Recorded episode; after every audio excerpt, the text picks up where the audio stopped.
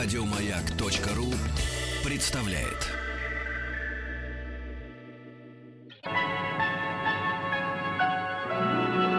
Уральские самоцветы.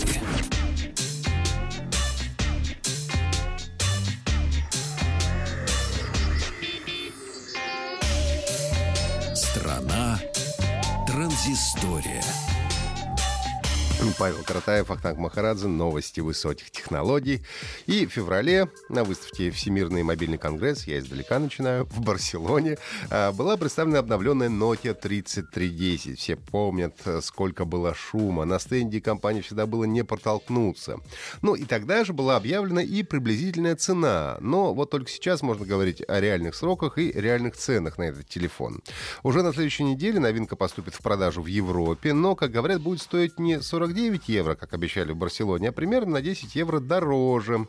В Австрии будут продавать э, аппарат по 59, а в Германии по 58 евро. В этих странах телефон можно будет приобрести уже после 28 апреля. А в России телефон должен появиться в магазинах 16 мая. По какой цене пока что не сообщается.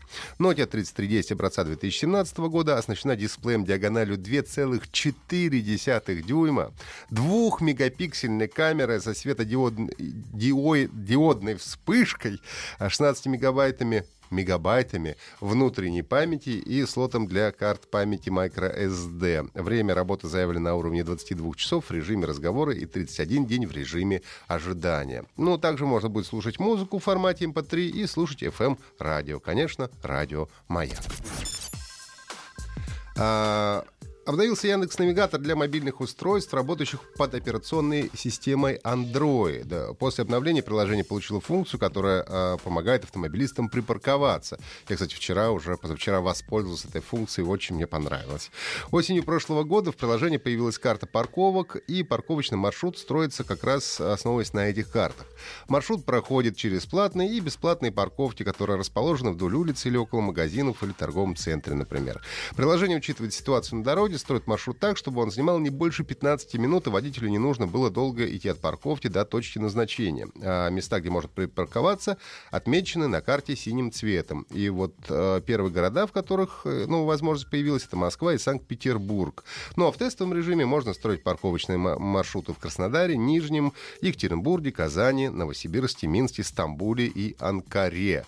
Ну а пока что эта функция, как говорят, работает только с андроидом, но вот тут я хочу взять помощь зала в виде Павлика Картаева. Так, так. Работает ли эта функция у тебя в Яндекс Навигаторе на айфоне? Скажи мне, пожалуйста, вот функция как раз парковок, потому что ты мне говорил, что вроде оно у тебя работает, а здесь говорят, что работает на iOS, она будет только в ближайшее время. Надо букву П нажать, да? Да. Да вот, пожалуйста, нажал.